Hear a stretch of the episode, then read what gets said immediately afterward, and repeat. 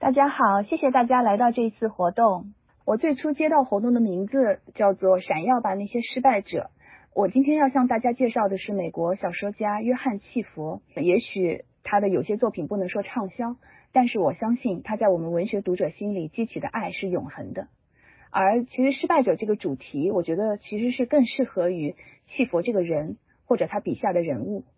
我今天主要想向大家介绍的是契佛二零一八年在译林出版社出过的两部长篇《卧铺肖记事》和《卧铺肖丑闻》。另外呢，今天想重点介绍的是他的短篇小说集，也是即将出版的。我们先来看一看约翰契佛，他是美国短篇小说巨匠。除了在著名的《纽约客》上发表了一百一十九篇短篇小说，还与纳博科夫、塞林格、厄普代克。同在一位金牌编辑的麾下，他被誉为美国成交的契诃夫。他的短篇小说被公认为是继海明威之后美国短篇小说的典范。契佛出生于一九一二年，去世于一九八二年。纵观他的一生，并不能说与成功为伴。他的父亲是一个皮鞋商，小时候的家境很富足。一九三零年代，美国经济大萧条，父亲几乎永久的失业，并且开始酗酒。母亲于是外出工作。开礼品店，成为家里的经济支柱，这也滋养了母亲专横跋扈的性格。父母的关系日益恶化，分崩离析。他十一岁的时候得过肺结核，母亲却因为自己的一些信仰上的认知，把他一个人放在房子里，没有人陪伴他，照顾他。虽然他侥幸康复，但这段经历造成了他一辈子的心理阴影。契佛在学校里一直是个差生，拼写尤其差。上大学预科的时候被学校退学。第一篇发表在《新共和》上的短篇小说《开除》就是以这段经历写成的。很快，战争降临，参军入伍。他在这个陆军综合分类测试当中，因为分数太低，未能取得后备军官入学的资格。那么军衔就到陆军上士就为止了。当年的女朋友因为想要更加稳定的生活，离开了他，转而投向他哥哥的怀抱。让他们亲密无间的兄弟关系一度很紧张，而他的后半生也因为酗酒等诸多问题，与妻子的关系降到冰点，而且一直到他自己的日记发表，才算是对自己双性恋的取向有了一个明确的交代。可以说，契佛遇到了战后美国短篇小说和杂志大繁荣的时代，也遇到了他的贵人，比如说作家黑泽霍桑、舍伍德安德森、伊伊卡明斯和《纽约客》的首任主编哈罗德罗斯。虽然《纽约客》当时是一个社会杂志，但是罗斯发掘了当年最具潜力的短篇小说作者，能在《纽约客》上发表作品，是一代短篇小说家登堂入室的象征。而《纽约客》发表了契佛一百一十九篇短篇，所以才有人说他是《纽约客》的御用作家。可以说，他是《纽约客》短篇小说黄金年代的开启者和见证者之一。但即便如此，他的写作事业依然不能说一帆风顺，甚至可以说充满荆棘和惊险。他的第一篇短篇小说集的评价就褒贬不一，使他自己都开始瞧不上这部作品集。他曾经接受兰登书屋四千八百美金的预付金，写一篇长篇小说，在改了不知道多少次之后，他把小说的片段交给兰登书屋的编辑，那个编辑叫林斯科特。几个星期杳无音信之后，他与林斯科特约好共进午餐。契佛回忆说，等我来到他的办公室，他们却说他出去了。我等了将近一个钟头，他快步滑下楼梯。领我来到地下室的一家餐厅。他说：“我的小说一文不值，我应该放弃写作，尝试采取其他的方式来谋生。”当契佛琢磨着该怎么偿还那四千八百美金的预付金时，林斯科特向他指出，是兰登书屋保证了他的生活。在小说创作的同时，他也不得不为影视公司写脚本、故事梗概这些来补贴家用。人生的后半期，契佛在写作上日益受到认可。但再也没有能够走出酗酒的恶习，身体也逐渐因为酗酒而出现各种严重的病症。他还去过这种专门的戒酒的场所，非常痛苦，会给女儿打电话淌眼泪，但他没有放弃，还坚持写完了《猎鹰者监狱》。他在日记中写道：“今天早上醒来后，感觉我的人生是多么令人痛苦。可是随即我又想到，我想不出有任何一个人的生活过得没有这么多痛苦。”最后，我们再说一下契佛在中国的接受度。有两位作家被称为过美国的契诃夫，那就是契佛和卡佛。卡佛比契佛小二十四岁，他们曾一同在爱荷华创意写作班教授过写作。有一天，酒瘾发作的契佛闯进卡佛的办公室讨酒喝，卡佛才发现，原来面前的这位是自己一直以来十分敬佩的短篇小说前辈。两个人喝了一顿酒，从此结为忘年交。当然，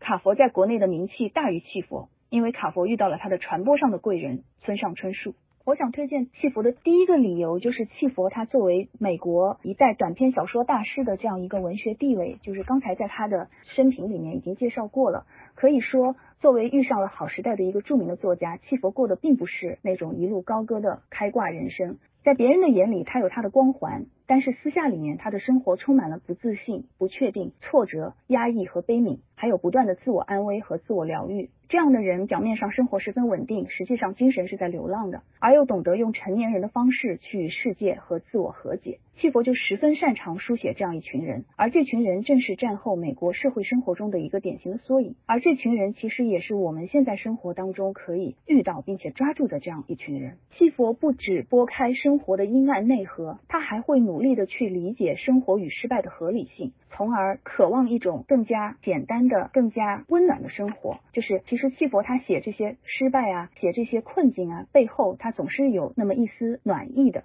我们译林出版社二零一八年曾经出版过契佛的两部代表性长篇小说《卧铺萧记事》和《卧铺消丑闻》。《卧铺萧记事》获得了美国国家图书奖，《卧铺消丑闻》是前者的续篇，获得了美国国家艺术与文学学会专门褒奖长篇小说的叫做豪尔斯奖。长篇小说的内容在这里我不去介绍。但是呢，我想读一段著名评论家李伟长的评论，在这里给大家大致了解一下这是什么样的两本书以及契佛的创作。李伟长说，一个下午就看完了这本长篇。契佛的小说太有画面感，穿过海，越过山，走过街道，进入一个庄园。如果没有什么耐心，建议直接从二十七页开始。一对情侣在海边寻欢，回来路上出车祸了，男的死了，女的来到卧铺肖家，故事就开始了。可以读到沃普肖家族每一个人的故事，固执的、滑稽的、忧伤的、荒唐的。契佛的好不仅在于细节，不只在于技术，而在于他所理解的生活。这是一个人的生活，是由他自己塑造的。父亲对遭受失恋之苦的儿子说：“所有沉湎在爱情中的人都是痛苦而软弱的，请记住这一点吧。”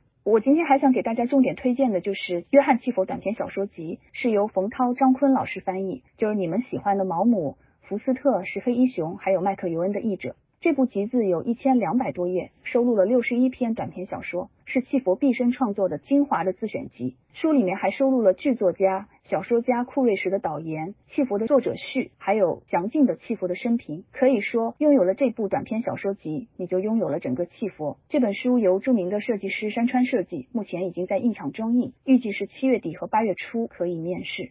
前面我们说到，契佛擅长写美国战后一代中产阶级的生活。他在对于这部短篇小说集的自述中写到那个时代的纽约，那时候纽约城还充满了和尚的灯火，你在街角文具店的收音机里听到的还是本尼古德曼的四重奏，而且几乎每个人都戴着顶帽子。这里有那一代人最后的余绪，老烟枪们一大早用咳嗽声唤醒这个世界，他们对于爱情和幸福还怀有真正的乡愁。我在这些东西中着力探寻的。很久不变变的，总是对于光明的热爱，以及追求人之所以为人所具有的某种道德的决心。这也是战后四五十年代美国的缩影。一九四七年，契佛发表他重要的短篇小说《巨型收音机》。这部小说讲述了一对生活在中产阶级社区的年轻夫妇，品味颇为不俗，平时喜欢听古典音乐。除了去听音乐会，他们买了一台巨大的收音机，在家收听音乐。然而，这台收音机过于敏感，把公寓楼里邻居家的声音都接收了进来。于是，平时品味不俗的女主人白天黑夜的在家偷听那些平时看起来平静幸福的邻居家里发生的争吵、秘密和暴力事件。渐渐的，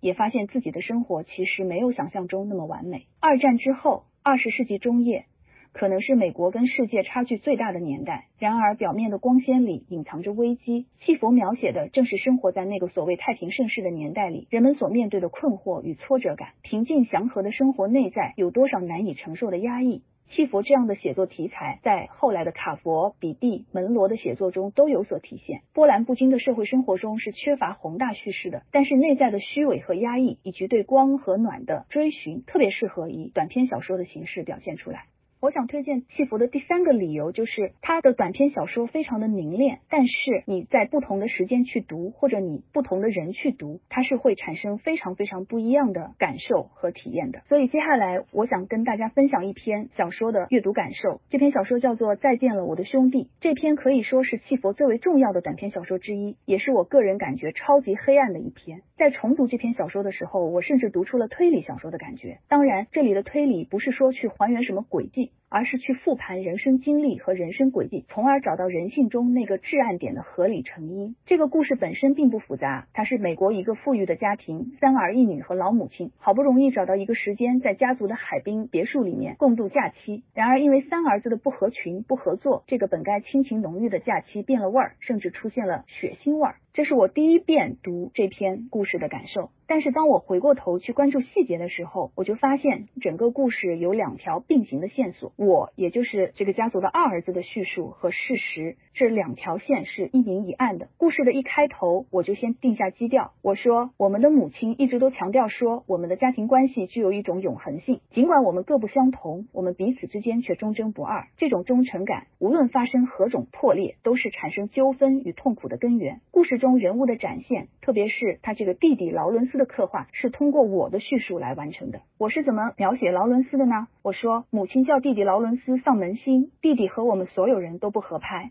他是我们家里面唯一不喜欢喝酒的人，他是家里唯一不喜欢赌点小钱来寻乐子的人。弟弟一家不配合化妆派对，要求进行化妆。弟弟家对家人的珍视的一切都百般挑剔。在海滩上，他不听我的劝解，对我出言不逊。骂我是蠢货，我忍无可忍，用树枝砸破了他的头，他从此和这个家决裂。但是当你回头再梳理一遍，你会发现这样的细节引出了这样一条暗线，它就是我小时候用石头砸了劳伦斯的头，劳伦斯告状给父亲，引起了我强烈的不满。我们三兄弟的社会地位，大哥最成功，住在富人区，弟弟劳伦斯是个律师。我在中学教书，已经过了能够晋升的年龄，主要负责就是上上下下的课。然后运动会的时候吹吹哨子，而我们偏偏有一个那么虚荣和刻薄的母亲，她希望如果可以重新选择一次，她的儿女都要非常富有和睿智。显然，我内心中的自己才是最不符合母亲希望的那一个。当你深入文本，你就会发现，我对弟弟的不满其实另有隐情。劳伦斯不愿意跟我对垒打网球。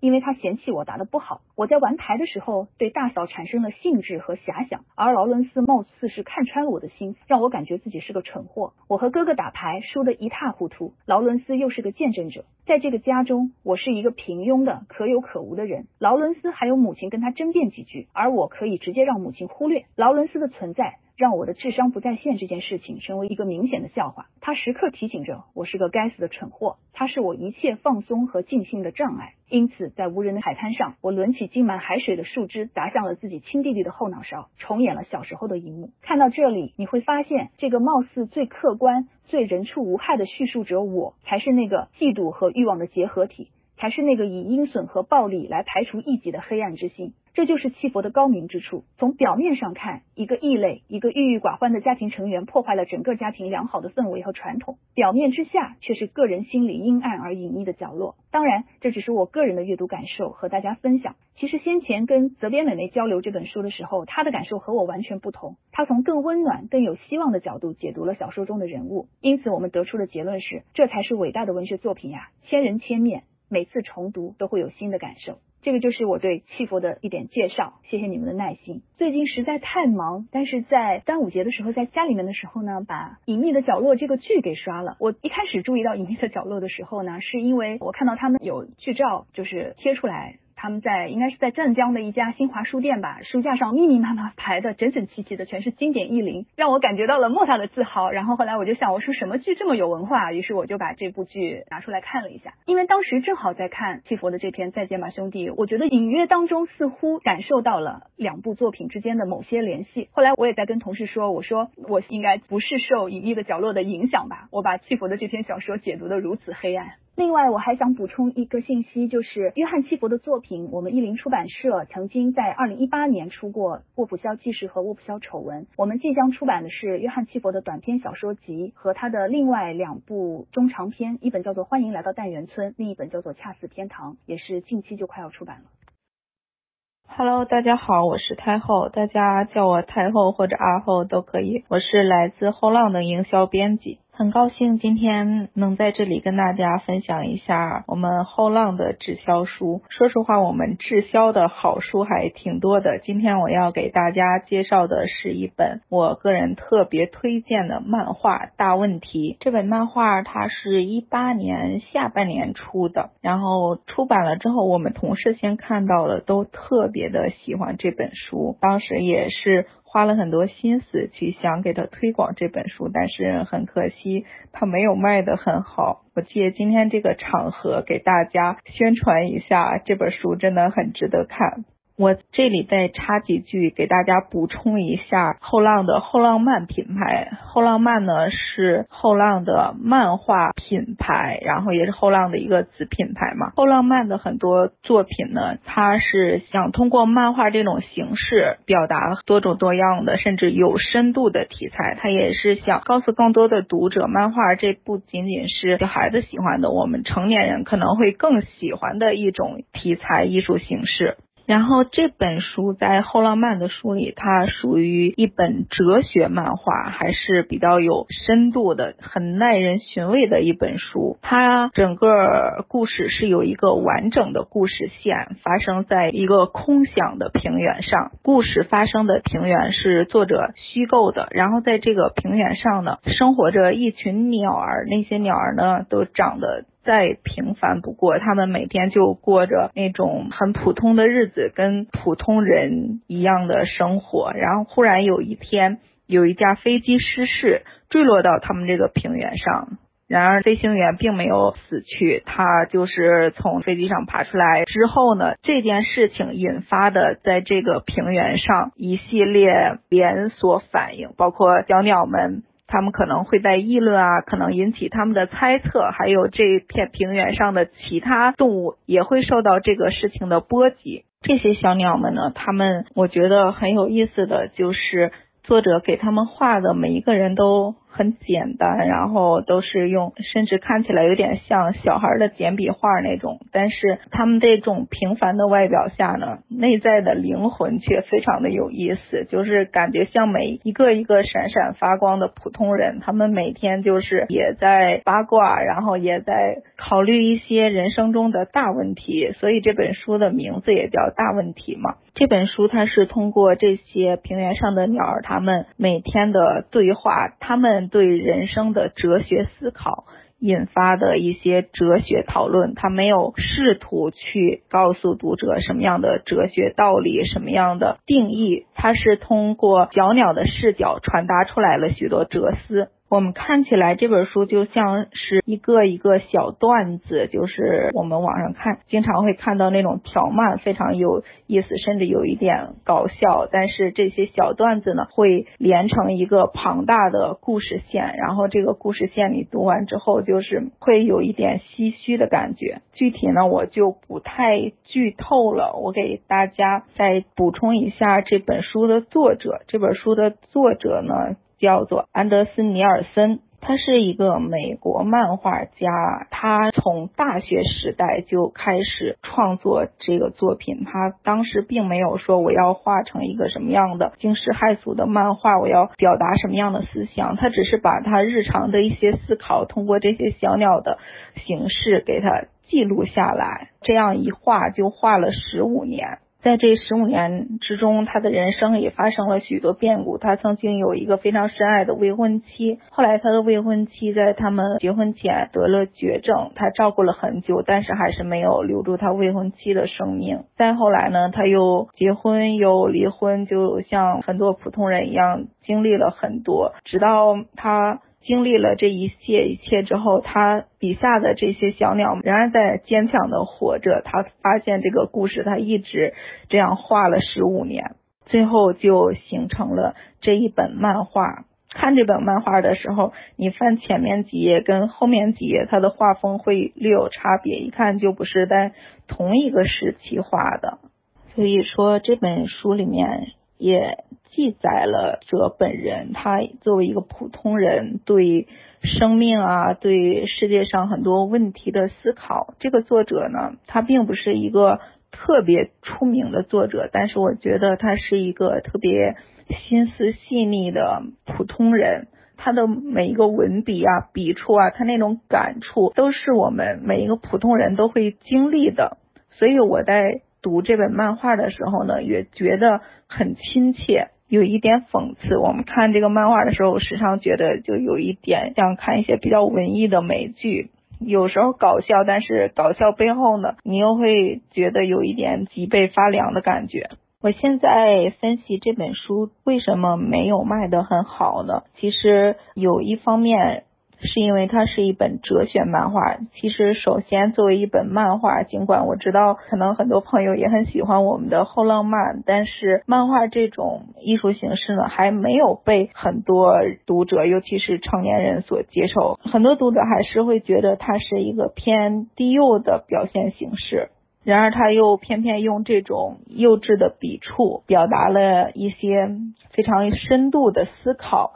所以很多人并没有说觉得我要通过一个漫画买一个多么深刻的阅读体验。另一方面呢，就是这本书的体量。这本书是作者他花十五年的时间，然后画了六百多页，所以所有的内容都是需要仔细的咀嚼，会越看越有意思，而不是那种第一眼就觉得哇好酷，我一下子就被它吸进去了，不是那种感觉。它的体量也还是挺大的，就是很大一本，所以可能如果开本比较轻便的话，更便于大家接受。我们后浪漫呢也有很多就是很受欢迎的作品，就是画风比较炸裂的。我觉得这本书它的画风呢看起来呢有一点所谓的幼稚吧，但是这个幼稚呢不是作者画工不到，是他刻意营造的。可能这种画风呢也会让人没有那么一下子被它吸引，但它真的是一本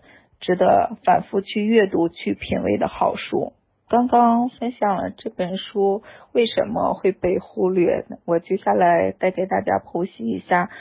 它不能被忽略的原因。首先一点呢，我刚刚有说到这些所有的小鸟，它们长得都是由最简单的几根线条构成的，平平无奇，非常的渺小。但是这些小鸟的塑造。尽管它们长得都一样，但是作者通过他的创作，给每个小鸟都赋予了不一样的、非常生动的性格。我们可以看到，它里面每一个小鸟，尽管它们长得都一样，然后，但是。你当看完这六百页的时候，还是会对这些鸟儿印象深刻。它们每一个什么样的性格，它们做的事情跟普通人一样，有的就是脑子里只想着吃，然后有的呢就想谈恋爱，然后有的呢就喜欢胡思乱想。他们所经历的事情，所做的事情。都跟我们普通人一模一样。然而，作者有时候写到一些残酷的事情，就比如说哪里发生一些爆炸呀，也是毫不留情，一点都不会因为它是一个漫画，然后就把它写的比较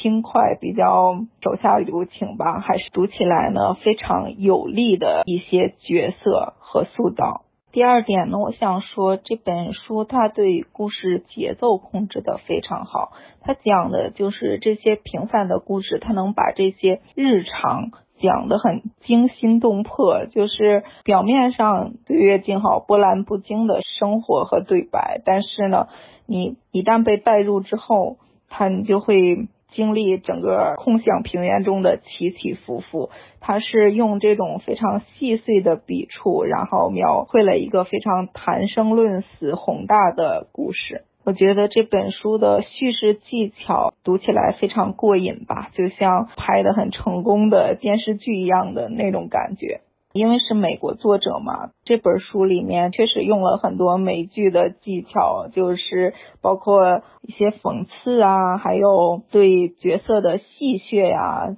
黑色幽默，很有。如果喜欢看美剧的朋友看到这本书，应该会很容易 get 到它的点。当然，最后一个理由呢，我觉得就是这本书的作者了。这本书的作者就是我刚刚介绍的安德斯尼尔森。他是一个非著名漫画家，他所代表的很多的思考呢，其实都是站在一个普通人的视角的思考，以一个普通人的视角去探索一些哲学层面的大问题。但是他这些问题呢，却又都站得住脚，没有说专业上的漏洞，因为他所有的这些哲学思考都仅仅是思考，他提出一个问题，然后讨论，引发大家思考，他并没有。告诉别人一个什么样的结论，能够把自己这么多年的生活经历和感受都融入到这样一个空想的虚构的故事里，我觉得这个作者是一个非常细腻、是一个宝藏一样的作者，希望大家能够多给这位作者一点关注。关于影视剧呢，我给大家分享一个有点老的美剧，它是在我刚入行的时候给我启发颇深的。但是这个美剧呢，现在仍然在更新，你们要是感兴趣的话呢，现在看也还来得及。这个美剧叫做《Younger》，中文翻译一般叫它《年轻一代》，是讲的一个出版行业的故事。我知道日剧里面有不少提到出版的，但是绝大部分是从编辑角度讲的。我是一个营销编辑嘛，所以给大家推荐的这个美剧呢，它的女主角也是一个营销编辑，穿着绿色站着的那个就是女主角，她是一个四十岁的失婚的妈妈，需要找工作的时候。他把自己年龄改小，打扮成二十五岁的样子，然后去出版社当了一名营销编辑。他当时一到公司做的第一件事情就是老板，然后让他去在推特上发起一个话题，引发大家讨论，跟我们现在营销所做的事情差不多。于是乎，他就开始打开酷狗就。搜了一下如何注册一个推特，当时他做的这个事情，我就完全戳中了我的笑点，我就被他震惊到了。一个推特都不会注册的这样一个女的，她如何成为一个出色的营销呢？就这个也是跟这部剧的名字有一定关系，因为这部剧它叫 Younger。其实，作为营销需要不断的年轻化的，所以我们也要让自己的头脑时刻保持在最年轻的一代。这个剧里面，他对出版行业的描写呢，就是不是像有一些日剧一样，是比较以一个歌颂的视角，觉得很不容易啊，大家都是为爱发电啊，就是不是那么有爱的一个视角。它是跟其他的那种行业差不多，就是也很戏谑。当然，这个里面也有许多不是很真实的地方，比如这个女主角她一路开挂。但是他对整个出版行业的描绘，我觉得是跟绝大部分描绘到出版行业的影视作品很不同的，就很调侃，节奏很快。这个剧剧情很简单，但是女主角是营销编辑，她旁边那个穿橘色衣服的是女编辑，蓝色衣服的是一个 KOL，最前面的那个穿紫红色衣服的女士呢，是一个发行。其他的几个人就基本上把整个出版行业的状况都描绘的非常的到位，就几个人吧，但是每个人都很典型，所以我很推荐大家去看一下这部剧。当然，它也有一些虚假的地方，不太符合国内现实的地方。这部剧呢还在更新，如果大家感兴趣的话呢，还可以上车。但是我差不多快弃了，因为我不太喜欢那个男主角。关于影视剧的就分享到这里，谢谢大家的收听。当然，最后还是再给我们的大问题打一下广告，包括其实我们后浪还有很多卖的好的书，比如说像灯塔呀、方向啊、建筑师啊等等，这些都是风格非常的有个性，能够让大家眼前一亮的。然而，像大问题这种颜值上没有那么惊艳，但是非常耐人寻味的，比如说像大问题啊、狗与水啊、伊比库斯的预言，还有法国往事系列、七海游侠系列等等等等，也都很渴望得到大家的关注。大家好，我是大方的编辑，然后我叫郭哥，大家可以叫我鸽子。我今天听到大家讲的，才发现我真是个铁憨憨，怎么只有我一个人讲的是正经滞销书？我听到第一位译林的姚老师讲了契福，然后目前我刚好在做一本书，它是美国二十世纪下半叶的传奇出版人 Robert Gottlieb 的回忆录，他本人就是契福的编辑，所以他书里面讲了很多他怎么让契福大卖的，所以姚老师你要加油，才能对得起哥特利布爷爷。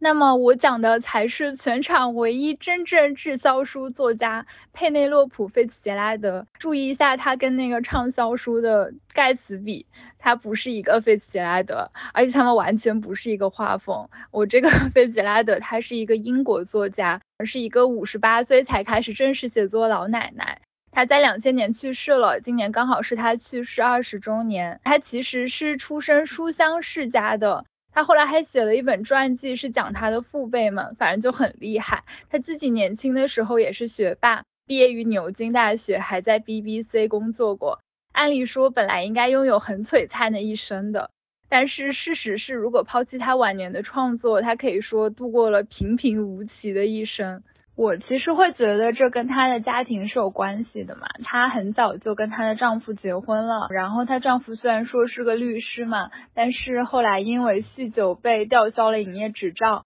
他们又有三个孩子，所以我觉得就是家庭的这个重担就一直落在我们佩奶奶的肩上。她的第一部小说《金童》其实是当时给缠绵病榻的丈夫写出来给她姐妹用的。直到她丈夫真正去世之后，她才创作了更多，就我们后来觉得更加响当当的这样一些作品。所以，虽然伍尔夫说一个女人想要写作，首先要有一间自己的房间，但是从佩奶奶的生平来看，会觉得一个女人想要写作，首先要死丈夫。但是她其实从来都闭口不言她家庭和婚姻的辛苦，她就一直表现得非常朴素，以至于她的迷弟朱利安·巴恩斯形容她像是一个熬果酱的老奶奶一样。大方目前出版了她的两本书，是《书店》和《兰花》，即将上市的两本是《无辜》和《离岸》，明年还会出《早春》和《天使之门》。因为今天是讲滞销书嘛，其实书店和兰花在国内确实卖的不太好，但是它在国外卖的也不好呀。他在国外卖的有多不好呢？他出版了书店之后，他就试探性的问问他的出版商能不能再出一本，结果人家回复他说：“你要是真写了，可别怪我，我手头悲剧结尾的小说可够多了。”他的传记出版商一直觉得他只是一个业余作家，然后他只能在书信集里面淡淡的回应说：“我问我自己，你得写多少本书，删掉多少个封号，才能扔掉业余的身份呢？”而且面对滞销，他对自己的出版商是非常愧疚的，但是他就没有办法。他的女婿是这样形容他跟她丈夫的，说他们两个是两个善良、聪明、有趣，却对生活束手无策的人。所以他一直都很穷，穷到没有房子住，只能住在泰晤士河上的一艘驳船里面。后来船还沉了，不止沉了一次，沉了两次。他当时还在戏剧学校教书，他赶到学校的时候，跟同学们说：“对不起，我迟到了，因为我的房子沉了。”他把这段经历都写进了今年要出版的《离岸》里。然后他还搜集绿盾邮票和用过的茶包，用来染头发。在朱利安·巴恩斯邀请他打车的时候，他坚持一定要乘地铁，因为他有老年票，不用花钱。他晚年唯一一次的奢侈，可能是我查到他跟他女儿女婿去纽约玩了一趟，因为他的离岸当年获得了布克奖，拿到了一笔奖金。而且我仔细一看，真的是没想到啊，他们还不是自由行，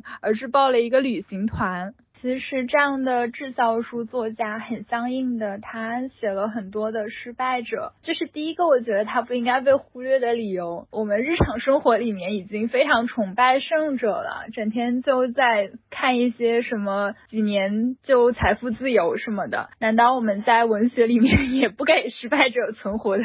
地方了吗？比如说那个即将上市的小说《离岸》吧。他简直就是一个伦敦失败者图鉴，因为他写的是一群生活在泰晤士河上面船屋里的人。为什么他们会生活在船上？就是因为买不起房嘛。她的主人公妮娜就是在丈夫离开之后，只能拿她全部的钱去买了一条船，带着两个女儿生活在船上。真正丧偶式育儿。他有一个邻居叫莫里斯，他其实是一个男妓，他的工作就是去酒吧里面把一些男人带到他的船上来。但是这样一个角色被他写的非常非常温柔，就是我一直很希望有一个 gay 蜜，就是莫里斯这样的。后来我才看到他说莫里斯其实是有原型的，也是他当年住在船上的时候的邻居。这个男妓的原型，他说是一个男模啦，我们就不知道他 现实生活中真正是一个什么了。他就把自己的很失落的邻居带去布莱顿玩了一天，对他很体贴，是这样一个温柔的人。可是最后他却就还是自杀了，在现实生活中。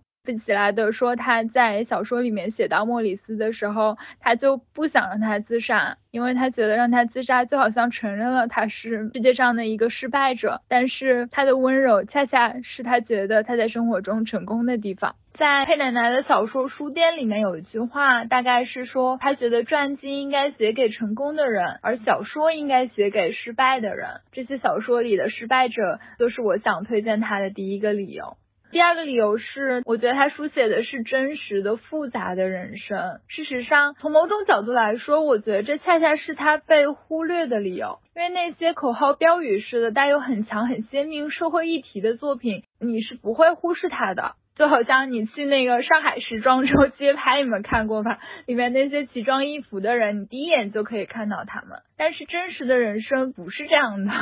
巴恩斯在《无辜》的那个导言里面有一句话，大概就是说这个小说的机理像织物一样，是有机交织在一起的，没有办法粗暴的、清楚的，就是按照主题把它一条一条撕裂开。我觉得这个是一个很准确的说法吧。就比如说像我们看过好多童话乃至传统小说，像简奥斯汀的小说，它的结尾就是结婚。然后就 happy forever 了，但是无辜这本书它就不是，它分为两部分，第一部分的结尾就已经是结婚了，那它干什么要写第二部分？因为它要写的是更真实、更复杂的婚姻和生活。无辜里面有一段我特别喜欢，它讲的是男主人公因为想要和女主人公结婚。他就去找他的情妇谈分手，去之前就想的好好的，他想说我要跟我的情妇说，你是一个独立的女人，你不需要依靠一个男人而存在，然后什么什么，就给他 PUA 一些貌似先进的思想。没有想到他刚跟他的情妇开始讲的时候，他情妇就还没有给他先讲这一些的机会。他的反应跟他想象的完全不一样，他就开始说啊，那你的那个结婚对象他多大啦？那你们打算去住在哪哪里？我知道你也没有什么钱，但是你们最好还是要搞个厨房，起码要有两个炉子才比较方便。就开始讲这些，开始关心他，然后这个男人就变得非常的怒不可遏起来。因为这个跟他想象的那种简单的教科书式的传教式的这个过程完全不一样，我觉得这就是复杂的生活，他不会去好像电视剧里面很狗血的去塑造一段这样的吵架，他反映出来的反而是很含糊不清、很复杂的东西，甚至是让你觉得有一点好笑、有一点无厘头的东西。这个是我觉得我自己很喜欢的部分，也是我觉得很难得的部分。最后想要再提一下的，就是佩奶奶的标志性的语言和风格，它是非常显练的，它又介乎传统和现代之间。其实这本来又是一个它不被接受的理由。因为我觉得，如果是那种纯粹的现实主义的作品，大家就会觉得很好理解；如果是纯粹的那种实验性的先锋作品，比如说今年不是出了一本一万一首诗这种，读者起码会觉得很酷啊，至少是会吸引一部分目光的吧。但是佩奶奶她是很艰难的在维持二者的平衡，这个在当时的英国文坛的背景下，其实是有重要的意义的。我觉得对于当下的中文写作很有启发。比如说像李安这本书，它从一开头就是很有故事性的，也很现实，就非常易读。但是写着写着，他突然写到女主人公在法庭上接受审讯，他就谈了很多跟丈夫之间的恩恩怨怨，你就会觉得有点疑惑，说怎么会有这样的法庭呢？然后你才反应过来，说这其实是主人公他想象中的一场审讯。我看到这个时候，我就觉得被击中了。因为我自己平时就常常会有这样的自我审讯，比如我在豆瓣发帖的时候，或者是我在鼓起勇气去表达一些不同的看法的时候，我就会先站在原告的位置上把自己批判一番。这个行为其实都是无意识的。我到这个时候我就觉得啊，佩奶奶真的好了解我这样的人，这样内耗严重的人的心声啊。我觉得很有意思，就是我才发现我提到的这三个点，他对失败者的书写，他对复杂人生的真实展现，还有他在写法上的探索，其实恰恰都是让他无法畅销的理由，这在我心里成了想要向所有人推荐他的理由。我也想到朱利安·班斯在书评里面写过，只要成熟和细心的读者一直存在，菲茨杰拉德的无辜就会经久不衰。我还是希望能够带着信任和期待，相信会有这样成熟的。读者为了我们佩奶奶的书而存在。